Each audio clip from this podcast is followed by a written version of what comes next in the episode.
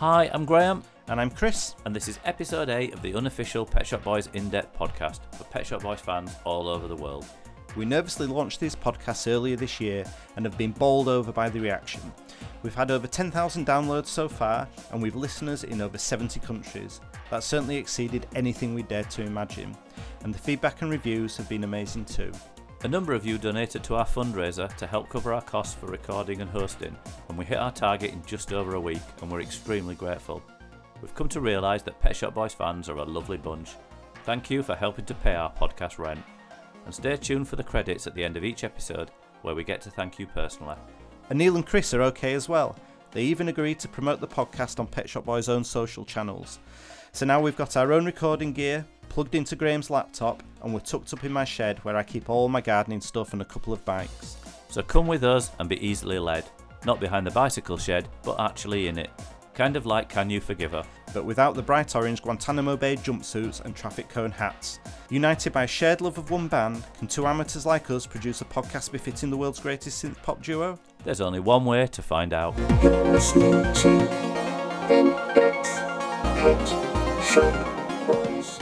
So, Chris, do you want to tell us where we are today? Well, Graham, excitingly, we are on location. Uh, so this is my home office. We converted our garage just after lockdown. It's where I work from home, but it's also where I have all of my Pet Shop Boys stuff, which I know that you were keen to see. Originally, I had it spread across the house. It was in hard to get into drawers and under beds and stuff, but I wanted to have it all in one place so I could get to it because this stuff is important to me. We are very much in the inner sanctum, I would say. so you're right. I am keen to see this because most of the stuff I have never seen before, sort of in person. It is a little bit like my room. I have all my stuff together, but it is it's nowhere near this. This is this is like my room, but on steroids. Just for the benefit of the listeners, what I am looking at is there's a five by five shelving unit An IKEA special. IKEA special, yeah. You know, it's packed full of stuff. The top two rows we have vinyl, so we've got seven inch and twelve inch records. All I have to say, very pristinely kept in plastic wallets, which is very impressive. Below that, we have two shelves full of books and magazines and what look like tour programs and so on. And then the rest of them are all filled with uh, intriguingly interesting boxes, all with lids on, which I'm hoping are all going to be packed full of exciting things. I think of what I've got here as a bit of an archive rather than a collection. Some people, I don't know if you've seen it uh, out there in internet land, some people have an amazing amount of stuff. You see it on places like the uh, Pet Shop Boys format hmm. Facebook group, Pet Shop Boys Megastore on Instagram, Pet Shop Boys Rarity on Instagram. These are incredible collections, and I don't have anything like that. Well, I think you've been very modest for a start. This is amazing, and there is just so much stuff in it. It is like a museum. I mean, you say you're not a collector and that you're an archivist. I think that's just what you tell your wife. is it, or is, it, is that what you say when uh, when the postman's delivering another parcel, or you're trying to sneak in the house with sort of a 12 inch shaped box hidden on your coat? So you're so you're not buying just another record. You are actually curating for future generations. It's a public service. Is that what you're saying? Well, I don't think any of my own future generations see the value in any of this stuff. Hopefully, I've got a few interesting things here that we can chat about. Right up front, I'd be interested, Graham, to know what you own. What do you have in your collection? Well, my collection, which is effectively just on one shelf. I've got quite a bit of vinyl. I've got cassette singles up to It's Alright. I've got the vinyl remixes up to It's Alright. Just the re, just the remixes. Remixes, yeah, because I do. I would do the cassettes. So cassettes would be my. I would buy the cassette single, which had the extended mix. Ah, and you get the 12 inch tracks there. So and get then- the twelve inch stuff there, and then I would get the, the extra stuff on the on the remix twelve inch. And then I have to say, after it's all right, I probably went CD and bought everything on CD. So I have the CD singles and all the albums up to. I think I stopped buying the CD singles at Miracles. I think it's Okay. possibly the last one that I've got. I then carry on buying all the albums on CD, but I Mm. kind of went quite digital at that stage, so I was relying on the digital bundles. I think Sure. that. I've got a few DJ promos from around 1994 that I found in a second-hand shop in Headingley Okay. when I was at university Yeah. and then just books, videos, DVDs, tour programs. Very entry level stuff, I have to say. Yeah, It doesn't sound entirely entry level. But I, but I tell you what, I've got. I've got one thing Oh, yeah. that you definitely won't have, but I'm going to save that until the end. So Oh, there we go. So Well- keep listening. I'm, I'm, I, I, I'm intrigued. I will. I'll stay tuned in. Listening to NX Pet Shop Boys. So we've talked about the amount of physical product hmm. that's in this room. Yeah. But underneath your computer in the corner, I can see a little portable hard drive. Yes. I'm really interested to know, and, and kind of part of the things I'd like to explore today, really, which is what makes collectors, sorry, uh, archivists, Yes. uh, curators or nerds, delete as appropriate, in this world of digital media and streaming, what is it about physical items, really? So I get that, and I know I would say this, but it is all about the music. So I've got a lot of stuff stored on this hard drive. That's my digital music collection. I can play that through Spotify or through iTunes. So if I'm being honest, I agree with you that the physical stuff is secondary. I know there's a lot of stuff in this room, but mm, I'm maybe slightly embarrassed to say I, at the moment I don't have a turntable. Do you know what? I'd not realised. I'm looking around now and I've described everything in great detail. I have not realised that you don't, don't have any. There is no way of playing anything. Yeah, I don't have a turntable. I, as things stand, I don't even have a CD player at the moment. So I have a long term plan to invest in a proper hi fi. But for, for me, I play my stuff digitally uh, as well. There are a lot of memories here, and uh, as I say, I like to have everything around me and close to hand. I absolutely get the memories bit. So when I look at my own things, it, those memories are, are kind of embedded into everything. Certainly everything that I own. I, you know, I, I know where it was bought, Yeah. where it was first played, where I first heard it. I think this is the bit that I don't get. Why you then might go and pay fifty pound for something on eBay, something that you, know, you maybe didn't even know existed, that is from South America or something like that. Mm. Well, I tend to agree. I do draw the line. But I tell you what, in terms of personality traits, I am definitely a completer finisher. I don't like to leave ends untied. So if I've got three of something and then suddenly I find out there's a fourth and there's a these badges, for example, Graham. Yeah, So these were promotional badges for the Go West single. yeah. So they're actually they're the same symbols that are on the front of the seven-inch single. Yeah, it's like the little badge type. Th- that's uh, right. uh, So I'd had three of these since 1993 when I pestered a, a record store owner for any promotional stuff that they had in, and he gave me three badges at the time, which I love. I think they look great. they do look good. Uh, but it's only within the last year that I've realised there's a ruddy fourth one of these. so suddenly, these three badges that I loved, I needed to find this fourth badge. So that's the completer finisher in me. I won't ask you how much you paid for it, so we'll we'll gloss over that bit. Well, so, well the, f- the first three were free. yeah, so you are you sort of amortising the cost over all four That's of them? right. Is that what you're Uh, doing? That's right. I just find it interesting because everything that I've bought, Yeah.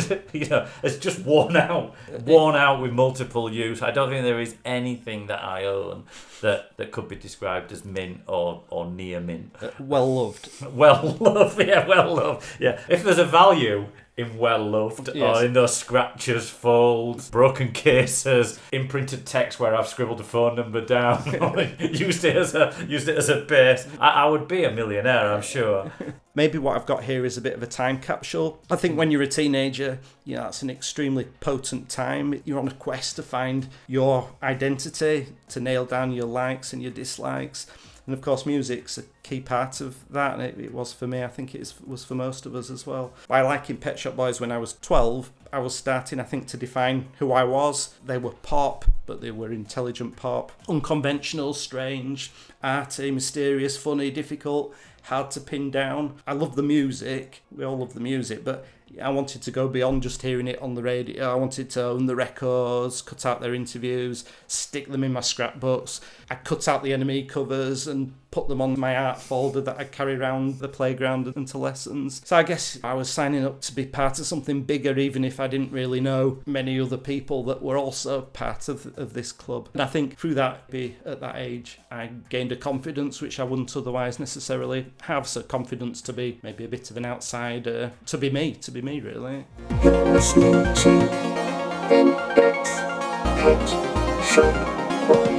So I'm looking at most of the things that have been released pretty much in every format in the UK over the last 40 years. Y- Yeah, that's probably fair. So what is you, what's what's your preferred format of choice over that over that time? Over over the years, so well, I began buying albums on cassette, starting with Please, and then Actually, and I've dug those out. Okay, yeah. I don't know about you, but I still love cassettes. I, I I love a cassette. I mean, I haven't seen Please on cassette for years. Yeah, I still love that. That looks great. And then around the time of Actually, I started buying the singles on 7 inch for the B sides. So I think, I can't quite remember, I think the first 7 inch that I bought was maybe Rent, and then kind of expanded to buying the 12 inches as well. And I remember at that time when we had an old stereo, a hi fi record player with speakers. It wasn't getting much use, so I squirreled that away into my bedroom. I bet that was enormous, wasn't it? It was huge, yeah.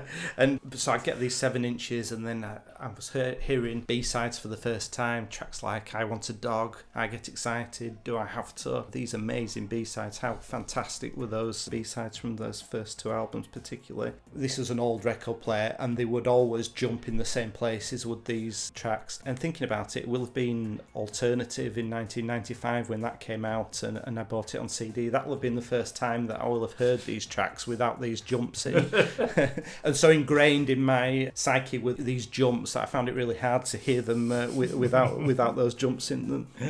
I mean, CDs were such a sort of step change, really, weren't they? I mean, I bought the record Store Day Fluorescent, but I haven't bought any vinyl. I, I, I bought alternative on vinyl because I'd seen the Relentless vinyl. Have you got that? Yeah, you got me. Will. I'm, I'm, I'm going to stop asking, have you got that? I need to sort of stop that. Right. Uh, yeah, well that's Yes. that's alternative. Yes. Um, Well, I own that. I bought that yeah, because the Relentless 3 vinyl. This one. Uh, oh, and I'm, I'm not even going to refuse to look at that out, out of jealousy. And Have you seen this before? do you know what? I haven't ever seen it. No, on, Yeah. only, only, only in my dreams. So obviously this only came out on vinyl as a promo. I think there were only a handful of copies, something like 500, and it's they're all coloured vinyl, which is nice. They all match the sure any of sleeves. them are colour vinyl. Does look nice, doesn't oh, it? Oh, that's nice. Yeah. Yeah. Yeah. Sorry, I came here to be positive. I'm not. well, I only bought alternative because obviously that was like a, some sort of holy grail at the time. Okay. and uh, and I thought, oh, I'll, oh, I'll buy alternative because that'll be worth a load of money as well. Well, I in, think uh, it is. Yeah, well, we'll come back to that later on because I have a quiz for you based on that. Oh, okay. Yeah, uh, I, I do miss vinyl. I, I I have to say, I, I used to love that that excitement and ritual of buying vinyl and bringing it home and playing it. That feeling of finding something if you found it in a record shop. You know, so maybe I did used to be a collector of sorts. Maybe I stopped because I enjoyed that feeling Uh, too yeah, much. yes, okay. Well, I, I completely get that idea of finding things, the thrill of the hunt. I remember in Groove Records in Halifax, they had this wall of import 12 inches. They were 4.99 each. These were exotic records from Germany or, or the US. These early records on Bobcat or Epic or ZYX. Records like West End Sunglasses, which mixed West End girls with Corey Hart sunglasses at night. Bizarre, really. And I also remember I'd stand in WH Smith's and thumb through Record Collector and I'd see all these exotic and obscure records in the sellers' listings. Do you think anybody ever bought Record Collector? Just read it in Smith's. just just read it in Smith's when you saw that there was a band that you liked on the front cover. Oh, you right. sort of flick through to that, read that page, and then just put it back. I think is it isn't it still going? I think it don't must be doing something right. Yeah.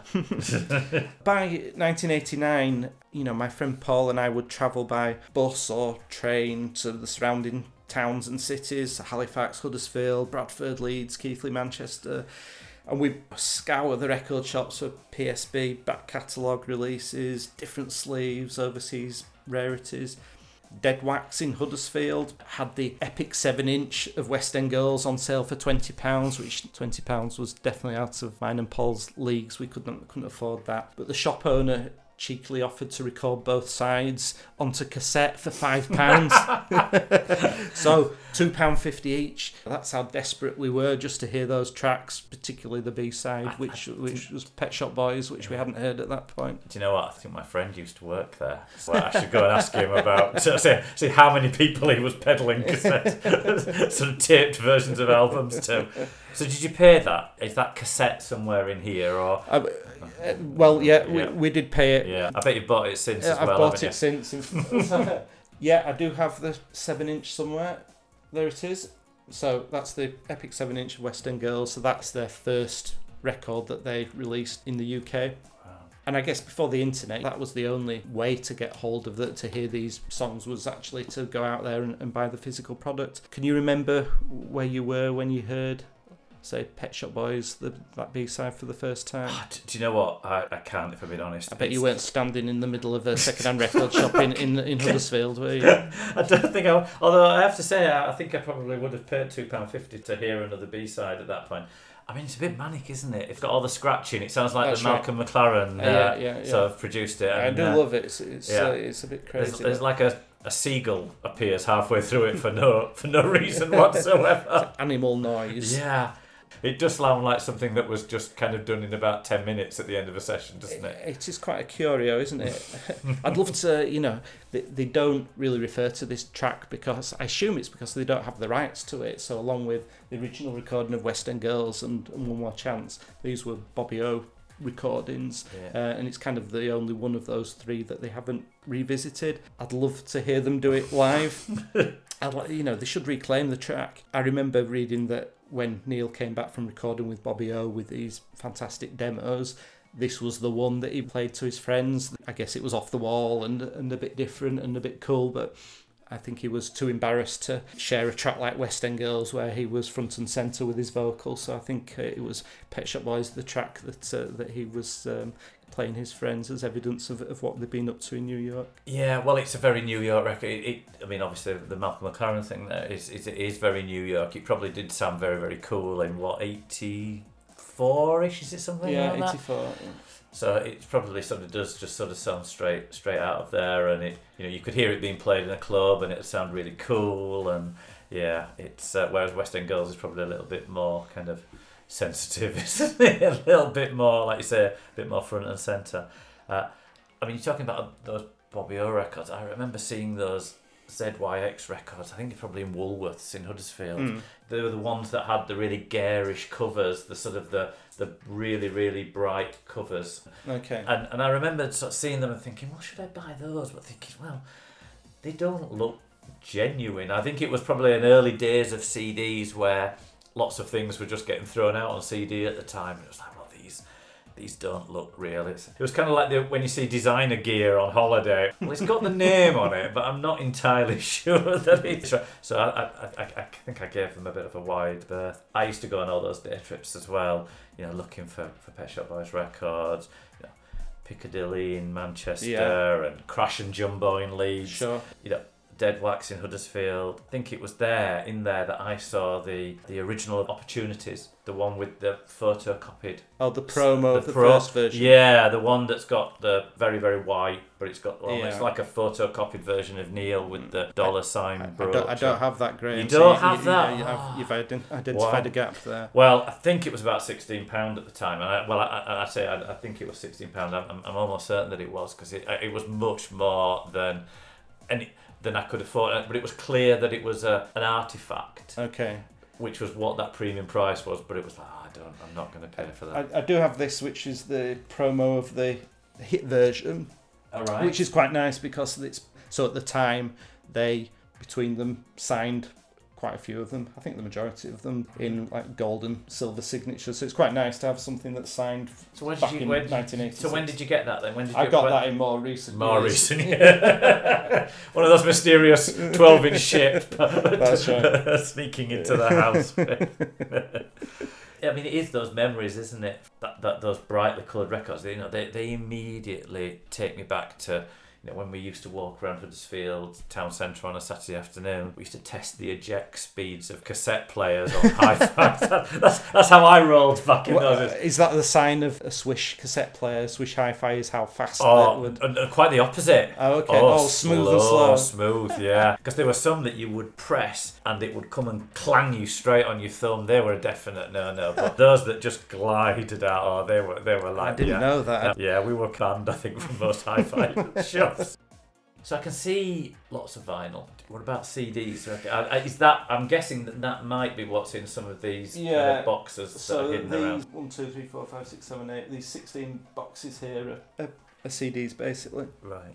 I don't know about you, but Behaviour was the first album that I bought on CD, and it kind of suited that format. You know, it's a, I guess it was a bit more of a grown-up album, richer instrumentations, bit more than a pop album. And I would imagine that uh, the CD boom at that time meant that maybe that was the first Pet Shop Boys CD that many people bought. But I was, I think I was still buying the singles on vinyl at that point. 7 inch and 12 inch. It was only when the when Can You Forgive Her came out, which didn't come out initially with a 12 inch, you could just buy the CD. And I think at that point I made the jump over to CD singles. But over the years, I've gone back and bought the old ones too and the cassettes.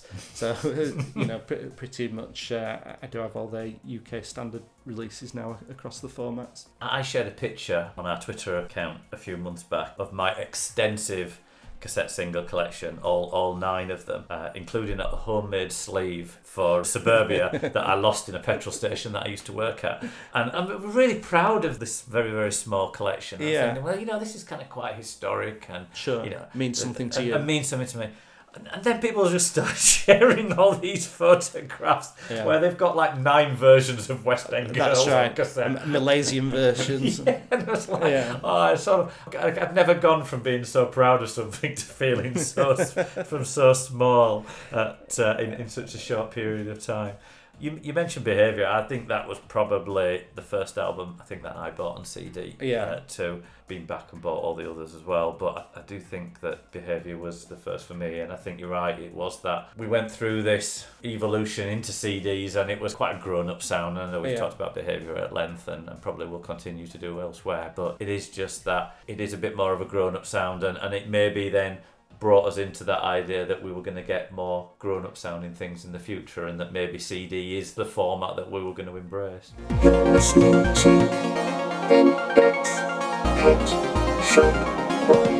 So one thing that's absolutely calling out for me to, to look at is that row there. I'm pointing, and that must be all your Literallys, I Yeah. guess, and Annuallys. that's right So I mentioned on a previous podcast that I was obviously always too cool to join a fan club. That is exciting for me to see what that is. And I've got look at this. So I've even brought some gloves to uh, to handle them with. Don't want my sweaty fingers all over them. do you know what i would never have asked you to put gloves on I feel like they need this reverential treatment though. Well, I tell you Well, what, gonna put them on then, now, given I've you got them. You've put the you given you given you putting the gloves on, that's the first issue of literally. So that's back from July 1989. I'm going to guess that some of the people that might be listening might be like me and never seen this before. So it's an outer brown craft paper with a, hmm. almost a photocopied black image and the words Pet Shop Boys literally.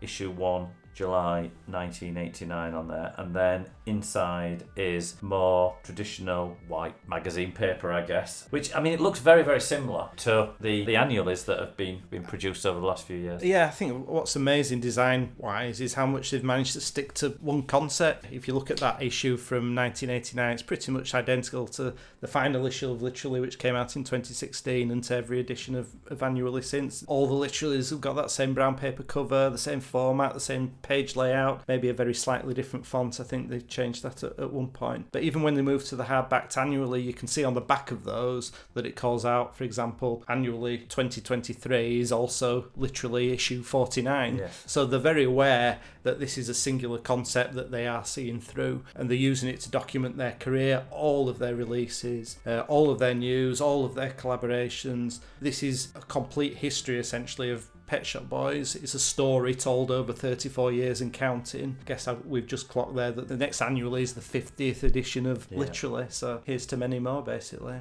Again, we, we talked about it before, but this would make a fascinating reprint, wouldn't it? And, and I know they're reprinting catalogue, but I I think You'd this like is, to this- see these. Well, I just think that this is where the as a piece and as Mm. a as a you know collector's piece, this is like you say, it just documents career. It documents the songs that they were listening to. It documents the people that they're working with. So you're looking at issue one. I've got issue two here, and they started up at this point a pen pals feature, and this is where you can see that this is quite dated now. So this is December '89. Fans would write it just to clarify. I never wrote in. No, to, to, I'm, I'm uh, going to yeah. scour. But you've got fans would write in to say, I am a 23 year old girl from Finland who likes Pet Shop Boys music, reading, and travelling. And then there's everyone's home addresses on, on there as well, which is absolutely bizarre. And I picked this up the other day. There's a an address, I don't know if you can see there. Well, that's about two streets away from where we're sat now. Oh, and that this is Andy. We won't read Andy's address out. I mean, Has I- he got Andy's surname? no? It's Andy with a with an IE. Where Well, if you're Andy from Halifax, who wrote in for uh, for pen pals in the second issue of Literally, then hello and let me know you're alive and well and listening to this podcast, and I'll come and knock on your door. yeah, they were in number one magazine as their super fan in 1987. Oh wow! And living so locally to where I, live- I yeah, live you could have been you could have been best friends. You could have been playing the saxophone, travelling and going to nightclubs with Andy. That's right. They could have been my podcast buddy. Absolutely. yeah, you wouldn't need to sort of hang around with, uh, with this one. but I noticed that they're also in kind of are they in like a folder as well? Or some of them are in folders. So now the completer finisher in me has a Oh, mild problem with this because I don't know what issue it is, but let's say it's about halfway through the run. They stopped doing what were these kind of nice black binders that you could use to put I don't know, a handful of issues went in each. I guess it's a slightly flawed idea anyway, because you can only fit a handful of issues in each one, and then you just need. It's almost like you need a, another binder to keep all of your binders in. Maybe they start after they've got to whatever issue. 28 by the looks of Uh, it. Right, they they started to think actually this isn't quite as good an idea. But now I've got half of my collection has binders, and then they stop doing them, and half of my collection doesn't have binders. So that doesn't quite sit well with me really. No, well, I'm, I, if, if I could justify that there were a lot of you out there, I could go into the business of making. Do uh, it. Do it. Make me some binders. I've also got here, these are my scrapbooks. Uh, Uh, Have I used the word nerd at any point today? well, listen. So when you're 12, you're not a nerd, you're just 12. so, but what I would do is, if there was something Pet Shop Boys in one of the music papers that I used to buy, so largely smash hits when I started being a fan, I would cut it out and put it in my scrapbooks. And do you know what? I still really like these. Not that I look at them too much. There's a lot of smash hitsness here when you look at it, just in terms of the fonts and the designs and the lyrics. But you know, you really get, particularly with the combination of smash hits and Pet Shop Boys, that's pure entertainment. So really. what what era are we talking smash hits here? So I've made these scrapbooks between 86 and kind of around the very period. So I start Right. petering out about, let's say, 94. I think around that time I'd gone away to uni, had a proper girlfriend.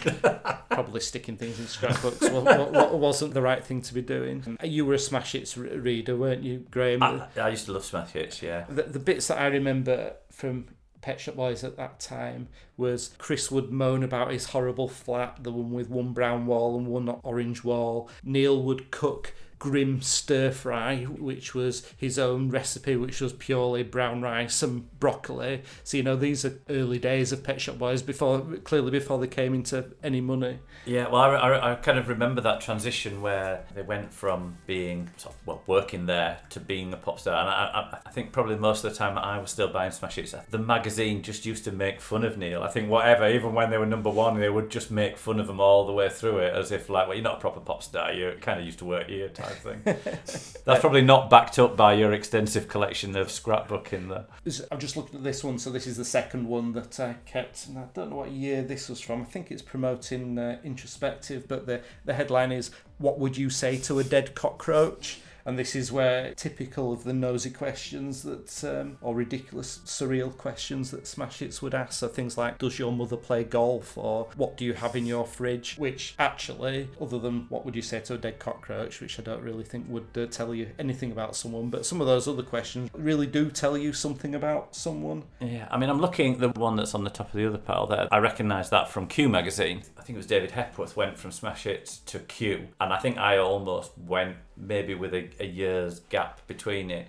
I started buying Q magazine round about Yeah. issue 15, something like that. Are you buying Q magazine as well, or I think that? I, I would buy Q if it had Pet Shop Boys in it. I bought Smash Hits and then I moved to NME or Melody Maker again, depending who was in them. I really liked Select magazine when Select was Wow, out. yeah, so there was yeah. Select and there was Vox, and then when they all went by the wayside, Yeah. yes, I did. Q was the one that I You think Q was the a, you used to get a cassette with Select. I remember there being right. lots of cassettes. With yeah, that, yeah, yeah, yeah, And some of these uh, interviews as well, I remember that at this period, they really did have this reputation of, uh, I think the Sun called them the rudest men in rock, where basically, uh, if any journalist rocked up and gave them a glass of champagne each, then uh, within 15 minutes they'd be slagging off the latest pop stars. So I was thinking they don't, when you look back at some of this stuff, they're quite blunt about some of their contemporaries in a way that they, unfortunately, they wouldn't, they, they wouldn't No, be now. no.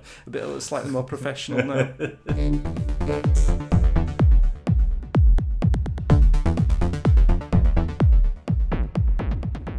So also on the same shelf as books and things, Yeah. you've also got what look like tour programs. So is that a tour program from every gig? Everyone that I've been to haven't got the program for the Discovery Tour. That's another gap in my collection. Sorry, archive.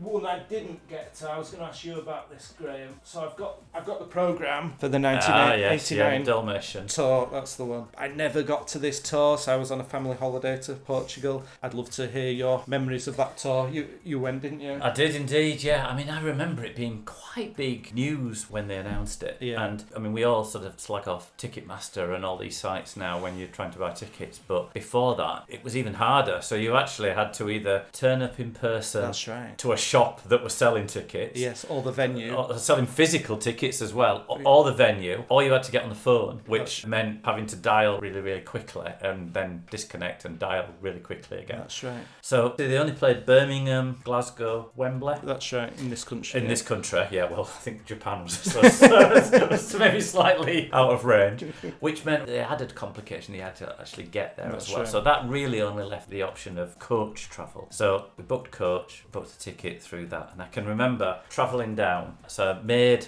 a playlist to listen to on the way down. And A as we got- playlist. a playlist. what- what you mean On- on- is a- on- a cassette. A cassette, yeah. They, they, they were playlists. A then, were they? mixtape. A mixtape, of course, mixtape. Yeah. So I made a mixtape to listen to on the way down, and as we got on, got on the coach, the coach driver says, "Has anybody got any music they want to listen to?" Okay, yeah. So I've got this cassette with some fairly deep cut Pet Shop Boys songs on there. curated. Carefully um, curated, yeah. Because remember, I'm kind of quite cool. Uh, yeah, that's right. I'm 19, you know, I'm Yeah. cool back then.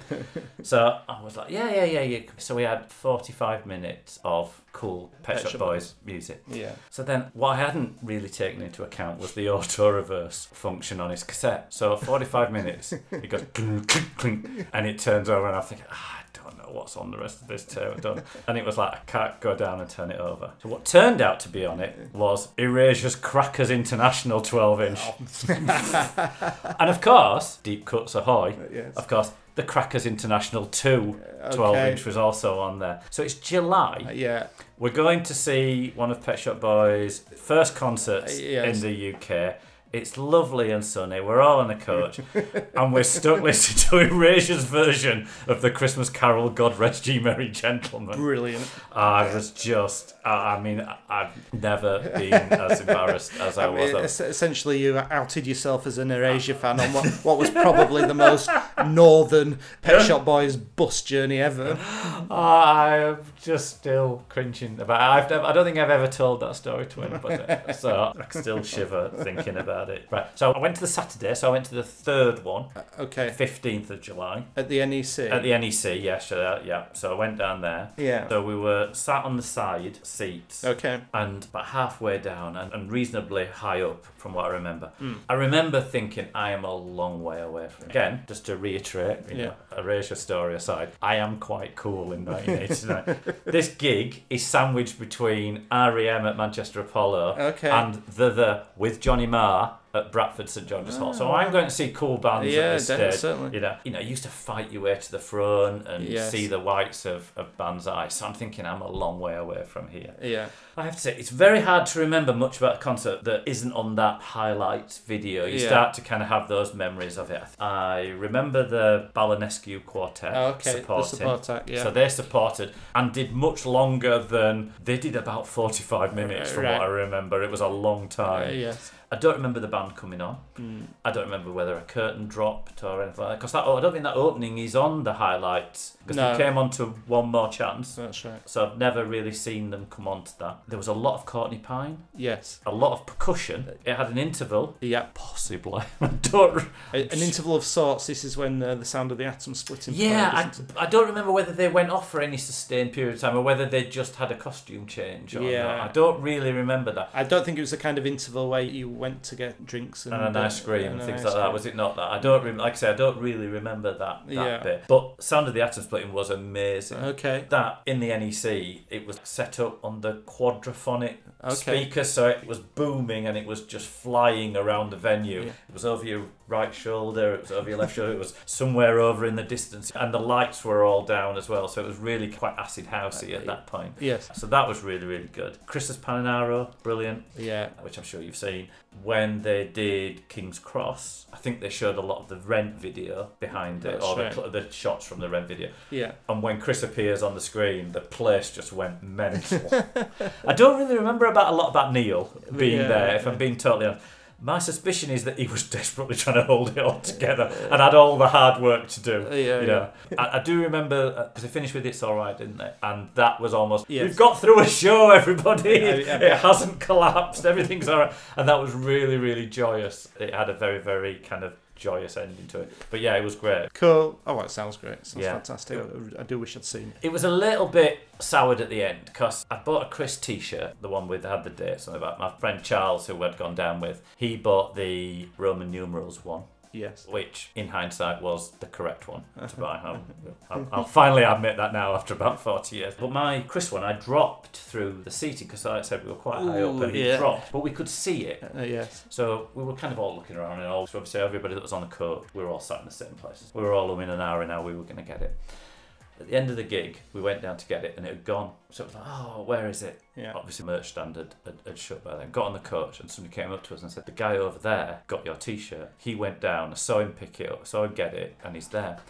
So in as unconfrontational way, I'm Yeah. sure. Excuse like, me. Excuse me, Mister. He said, "Are you the Erasure fan?" oh, I'm already trying to. I'm regretting telling that story. Anyway, there was a bit of a confrontation. He was sort of like, "No, I bought it. I bought it." Yeah. yeah. So there were loads of people then. No, you didn't. Oh, you've caused a scene. Of course, the scene. Anyway, we stopped halfway up at one of the services. He got out, got on another coach, came home on another coach, but he left the t-shirt. So I got this t-shirt back. Oh, did you? Yeah. Uh, do you think he was admitting his theft by leaving? I'd like there? to think so. Maybe felt really intimidated that That's 51 people were going to duff him over when he Yeah, got off. So I take that as a sign of guilt. And do you still have the T-shirt? No, no, no. Again, wore things out. Probably went through that evolution of Yeah, wear it, gets a bit worn out, that's right. decorating it. But Bonfire night. bonfire night, yeah. Oh well, thank you for first- sharing for that. my I- first gig Yes, experience. well, I feel at least a, a small part of me feels like they've experienced it, it now. In terms of concerts, do you keep your tickets, Graham?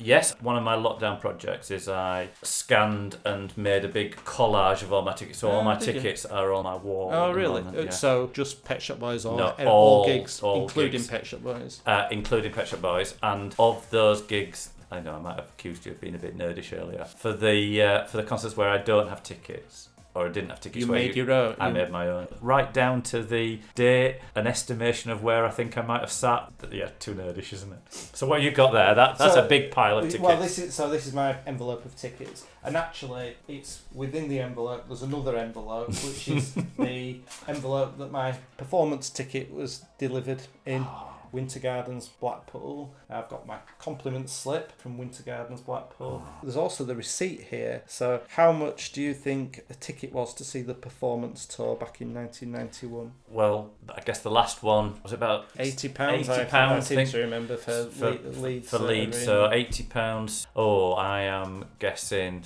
twenty quid, something like that. Well, yeah, Six, sixteen pound fifty. Sixteen It pound was. fifty, crikey, that Uh, seems value, doesn't it? Uh, well, it does. Yes, it's probably a lot at the time, but that does look like remarkably good value right now. So I can see on the top of that pile there is one for South Bank Centre. When did they play South Bank Centre? Yes, this is a bit different. I'll tell you about this. This is 17th of February 2009, so actually the night before the Brits performance where Pet Shop Boys got the Outstanding Contribution Award. And this was a music and chants night at the Queen Elizabeth Ah, Hall on the South Bank. And what it was was a BBC concert orchestra event, and as part of it, 12 composers, including Pet Shop Boys, are being asked to write one minute of music to be played by the orchestra. And then the pieces were stitched together in an order which was determined by the roll of, of the dice on the night. So I went along to hear Pet Shop Boys' one minute masterwork, wh- which they called Particle. What do I remember about the piece? It was tuneful, big swelling strings. I remember woodwind, flutes, oboe, a little bit like some of the Liza tracks maybe on results with an orchestra. I I think I've, I've heard the radio recording and I seem to remember it sounding a little bit like the start of the performance tour, that, Yeah, that maybe crazy that- bit with that- the, the book and the globe and the thing. So music aside, probably the best bit, certainly the bit I've got the um, the strongest memory of, is I spotted Neil in the bar beforehand. So I thought you don't get many chances like this. I went over to see if he would sign my ticket. Now anything like this, I'm pretty tongue tied, so I'll have decided to keep it pretty brief, try and get in and out with my dignity relatively intact and with with my signature souvenir. So I went over, asked politely. Of course, Neil was happy to sign and obliged, gave me his scribble. And then he asked me, Do you want him to sign it too? At which point, it's only then that right I realised I was standing right next to Chris. uh, so it's definitely true. It's really hard to pick Chris out when he's off duty, even when he's practically standing right next to Neil. Uh, so Chris laughed. Uh, he said the very Chris line, I don't mind, I'm, I'm not here in an official capacity.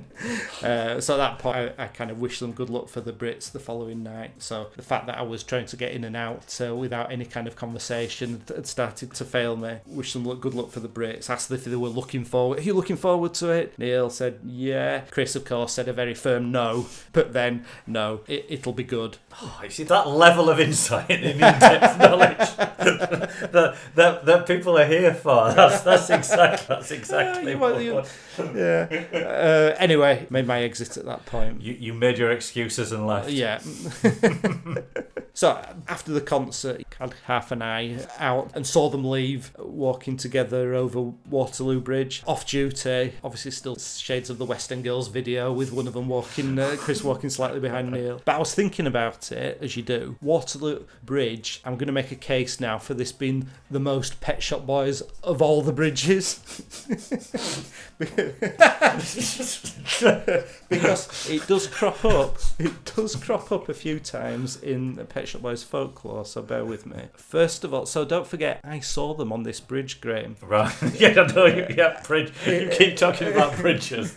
Uh, they were immortalised. They've immortalised this bridge in the lyrics to "Hoping for a Miracle." Right. Yeah. Yeah. Okay. On Waterloo Bridge, you got lost in the fog. Yeah. And talking of made my excuses and left, Waterloo Bridge is the bridge that Chris was walking over when he recorded his vocal intro to I Made My Excuses and Left into his phone so that I'm all alone again, I'm all alone. Is that the vocoder bit? That wah wah wah wah. That's wah, right. Wah, wah, wah, Uh, that um, bit. So, so that's Chris kind of sing talking into his iPhone as he Alright, walked over the bridge okay. one night. Not the same night, not the not the me night. this is the night that he's in a fog. No. they're, No. they're hoping to get lost from you and sort of following yeah, them. no, no, no, no. So, and that's recordings used on the on the album version. Now, is it even the bridge? Is Waterloo Bridge my bridge, the bridge that I saw them on that night?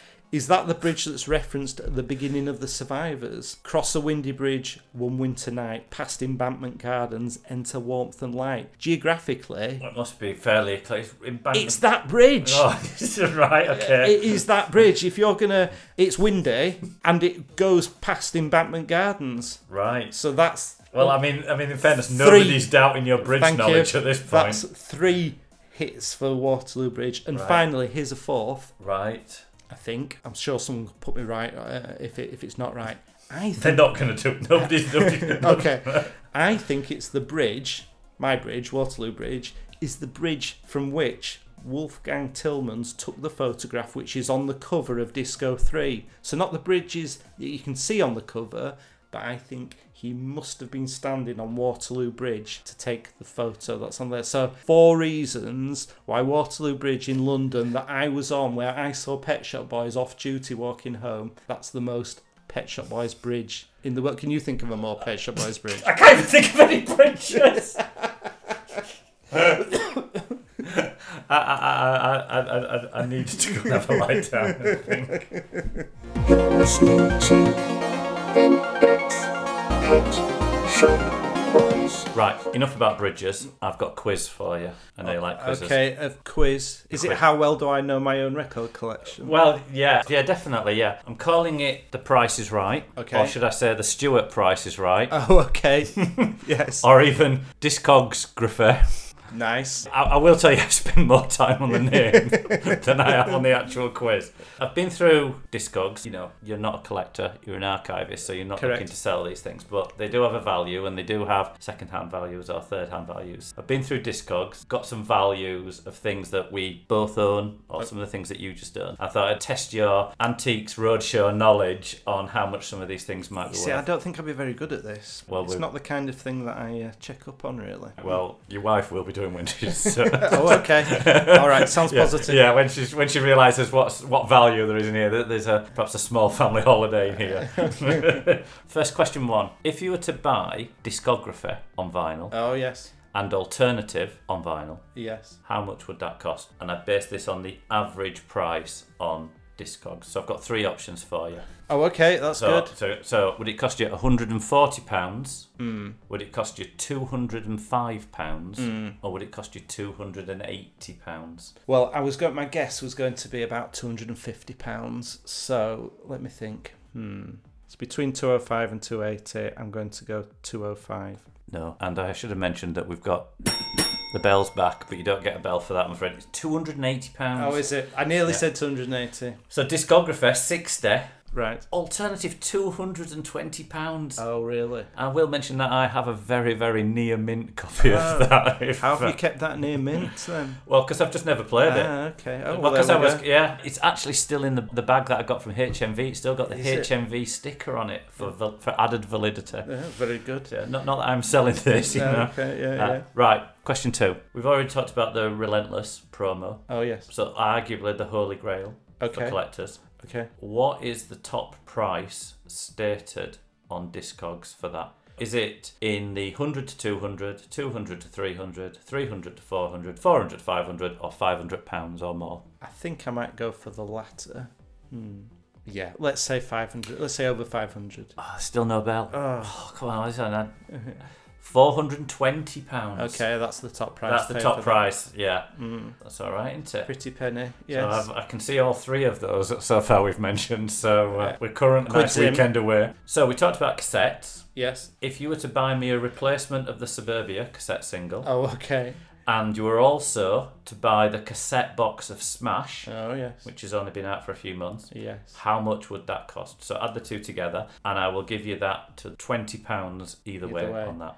Well, do you know what? I don't think the Suburbia cassette single is worth a huge amount, so I'm going to say think that that's around, let's say, a fiver. I know that the Smash cassettes sold out quickly and they were a limited run. I think that's probably quite a bit. So let's say I'm going to go for 175 altogether. No, a lot less than that. Oh, is it? Yeah, hundred and four pounds. So you were bang on. I'm going to, in fact, I'm going to give you a Yes. five pound for the cassette single, Okay. and Smash is at a hundred pound at the moment. Oh, all right. So, uh, Oh, so a bit- a bit 105 off, wasn't it? altogether. Okay. The CD that gave the podcast its name, Ah. In Depth. Yes, well, I have it here. Yeah, very nice. So the Japanese promo version with Obi. I don't think I have that. I might do somewhere. Obi's the little Yeah, sash yeah. that wraps around the spine. The phone card, The gift envelope as well. Yes. You got the lyric sheet in there?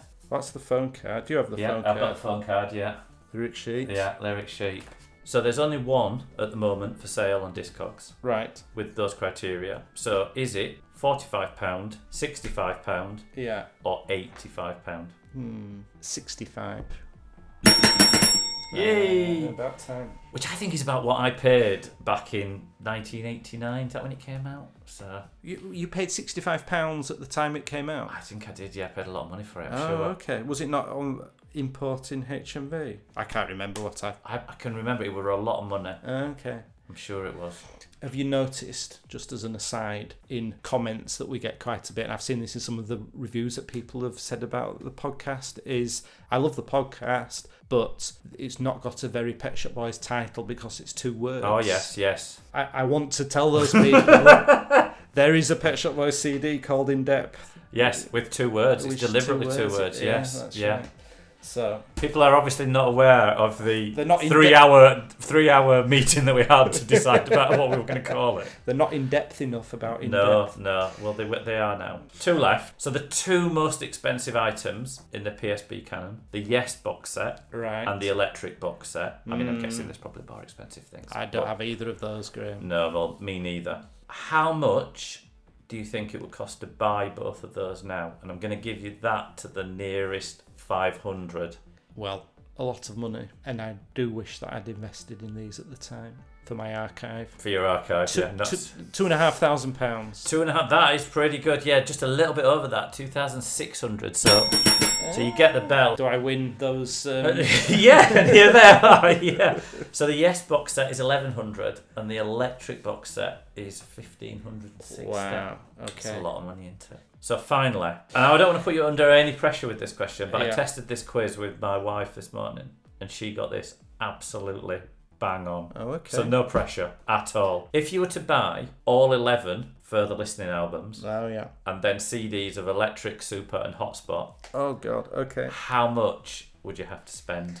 Oh well, some of those further listenings I think are um, a little bit rare now, aren't they? Well, I, th- I think they are, but obviously they re-released everything, didn't they? I think I just think those multi discs of release and maybe yes, and those are Those are certainly to- more expensive than the than the first batch. Yeah. Do you know what? I, if I could do my maths fast enough, do you know what? I'm just gonna go for that's 14 albums, is it? Do you know what? I'm gonna go 120 pounds. Oh no, you're gonna have to spend more than that, I'm afraid. Oh okay. Two hundred pound. Oh really? Yeah, I'm going to give you a bonus point if you can name which one of those is the most expensive. Release. Release. Is it? Yes, forty pounds for release. Okay. Twenty percent of that is release. So there you go. You didn't get as many of those correct as I want, so I'm going to have to press the bell again.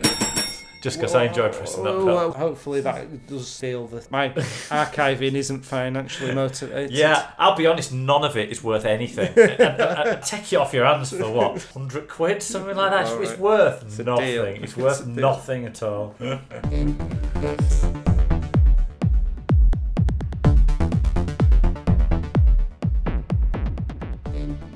Now, Graham, I do remember that at the beginning of the podcast you said you were going to bring something in to show me that I wouldn't have in my collection. Ah, indeed. So, in 1989, 90, I formed a band with a few work colleagues Okay. with the intention of playing at the office Christmas party, covers and Yes. things. Anyway, a couple of us decided to take that a little bit further and I wrote some songs. Mark, a fellow work colleague, he was the musical talented one. He had this expensive Yamaha piano keyboard thing. Yeah, yeah. We wrote some songs. So we wrote some songs and we recorded them. We made a little demo tape. Mm. So I sent it speculatively to this newly formed pop record label, Spaghetti, Ah. that just happened to be owned and run by Pet Shop Boys. So from that, I got a rejection letter. Okay, is this what you've brought to show? so show this me? is what I've brought to show you. So I have got an official rejection letter. from Neil and Chris. Well, maybe not quite. For, but it is on official Spaghetti Records letterhead. I can show you that there. So their their spaghetti logo, which is at the top, which is a really really thin line. So it's the word spaghetti sort of spelt on the end, yes. but in a really really really condensed font, super thin. A very executive paper stock. Yeah, you're going you're going into the detail, Graham, but that, that's to disguise the fact that this is essentially a letter that says no, thank you very much. I know. Well, let me. let me- I'll give you the full the full rejection in all its glory. Twenty eighth of January. Uh, it's got my address on it. We'll gloss over that.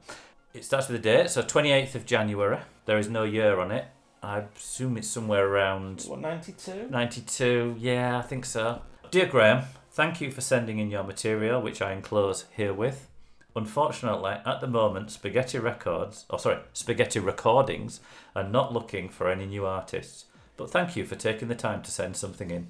Best of luck for the future. Yours sincerely, Christine Southard. But she hasn't signed it. It's been PP'd by Annie. Well, actually, that's not that's not a rejection, really, is it? That's we're not looking for anything. Ah, so So if, yeah, you, if you were to send it back now,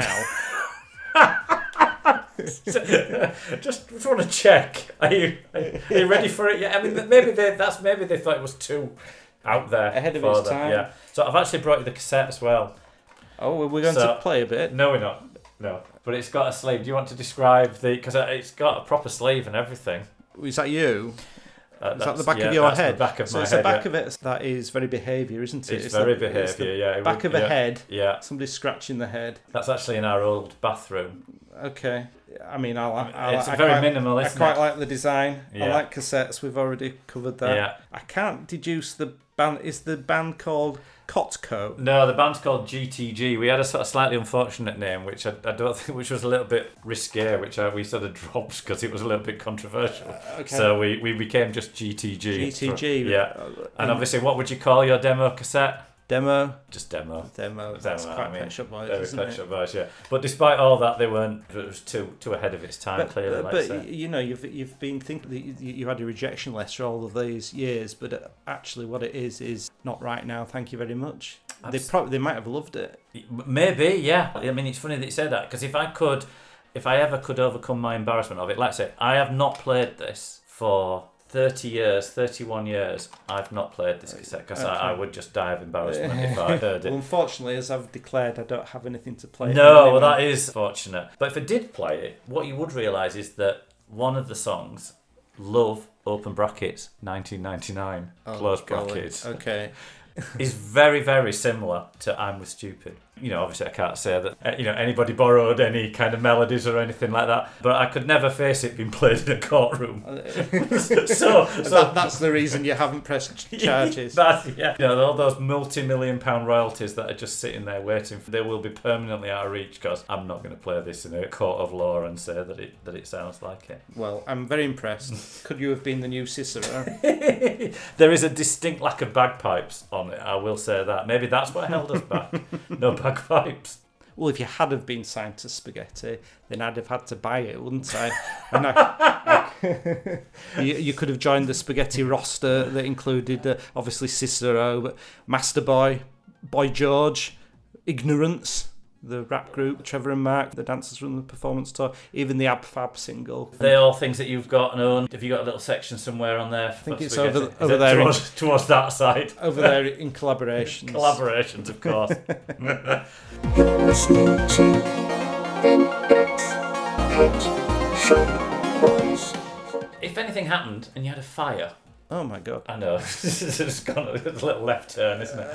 What items are you saving? Well, I'll tell you what I've done. This was the garage. All the water pipes are just behind that wall. That's why my vinyl's on the top shelves. All right, Anything that could afford to lose, I've put below the waterline. excellent. But I hadn't thought about fire. You've got me worried now. what would I save in a fire? Do you know what? Never mind what's worth what. I would grab those two CD boxes there and I would take my further listening CDs. I guess you've told me what they're worth, but that is a bundle of all of their music essentially, isn't it? With those brilliant booklets as well. So I would grab those quickly as I made my way out the door, making sure my wife and children were safe as well, obviously. Uh, But uh, I'd have those two boxes, I think. And you know what? If I had a spare hand, I'd scoop under my arm the literallys and annuallys because I think the, the document of all of their music and the complete history of Pet Shop Boys as well, I'd have one under each arm. That'd be what I would do. I think if I ever had a job in the fire service and your house was on fire, I think that you know, never mind you get. I think those are probably the things I'd be saving as You, well. you'd, you'd rush in and grab those I'd, two. I'd, yeah, I'd just be straight in for the literallys. I think really that's uh, that's what I would be coming in for. You're thinking about it, I can catalogue my life really in terms of Pet Shop Boys albums and singles and tours. I don't just mean in terms of the songs, it's also the stories behind behind the shopping, I guess. So it's the bus trips to strange towns with friends to uncover new record shops, tracking down those early seven inches and the German imports with the terrible sleeves. The early mornings to make sure that, you know, I'm front of the queue when it's record store day. It's nagging the record store owner to take down the Go West mobile or give me three out of four of the Go West badges. I remember coming back from holiday and hoping that the new issue of Literally has dropped through the door, walking up to the post office on a Wednesday morning to buy the new NME, to cut out the interviews and stick them in my scrapbook. This is why I like to have this stuff close to hand because it means a lot to me. I'm sure, sure you're the same. can measure my life by these records. Maybe a slight few years gap, but you can track being at school, you can track going on holiday, you can track messing around with your mates for the first time, getting to sort of 18, 19, going to pubs, going out, going to clubs, sick for work, jobs, that, you can track everything. Please and actually, I'm starting secondary school. I'm going abroad for the first time. Introspective, I'm a teenager at the local youth club. Behaviour, I can remember it vividly. I'm at the sixth form taking exams, then very. I'm moved on to university, bilingual. I'm finishing up, spreading my wings. Nightlife, I'm in my first job. Release, I'm in my first house. Fundamental, second house, yes. It's babies. Elysium is toddlers. the electric super hotspots suddenly they're teenagers as well and finding their own identities and soundtracks. So that's pretty much my whole life in just 14 albums. Maybe what we're looking at isn't actually a collection or an archive. It's a kind of map. It's a map in case I, if I lose my way or I forget who I really am in this rush of life pulling me forward. It's a, this is a map to help me find my way back. It isn't a time capsule. It's not dead and buried. We're sat here in a time machine. Yeah, that's interesting. I mean, music evokes emotions, doesn't it, and memories, and you kind of hear about musical interventions and therapeutic benefits, particularly with people with dementia and Alzheimer's and so on. And my wife's driven mad by the fact that I can hear a song on the radio or when a song comes on the TV. And I'll instantly take her and me back to where I first heard it. You know, it's like, oh yeah, it reminds me of being at school when I was hmm. 14. I can remember it's very autumnal or I was in a classroom or something. She doesn't really have that. She doesn't get the fact that music takes us to certain places. So I guess we in that respect, we're, we're probably quite lucky in, in that area that we can do that, have that ability to be transposed to all these different places. I'm pretty much exactly the same as you in terms of those, but but probably an album earlier. You know, it's it's, it's kind of quite mad to think that I started buying my first Pet Shop Boys product when I was 15. And by the time the next album comes out, I'll have a daughter at university who I still don't think's forgiven me for taking her to Electric as her first concert. And by the time the, the one after that comes, I might not have any daughters at university. They might have all gone. I might have Sure. got to this sort of empty nesting stage. It's quite bizarre to think that I'll have this house and there'll just all be all these empty rooms and there'll just be the two of us in there. But I do have an idea of what you could put in those empty rooms, though, Graham. Do I start off with just an IKEA shelf? That's right. And then just sort of go, well, Go I from there." wonder what's out there. What's all of this? Maybe that's my post-children project, is to amass a collection like you've got in uh, in here.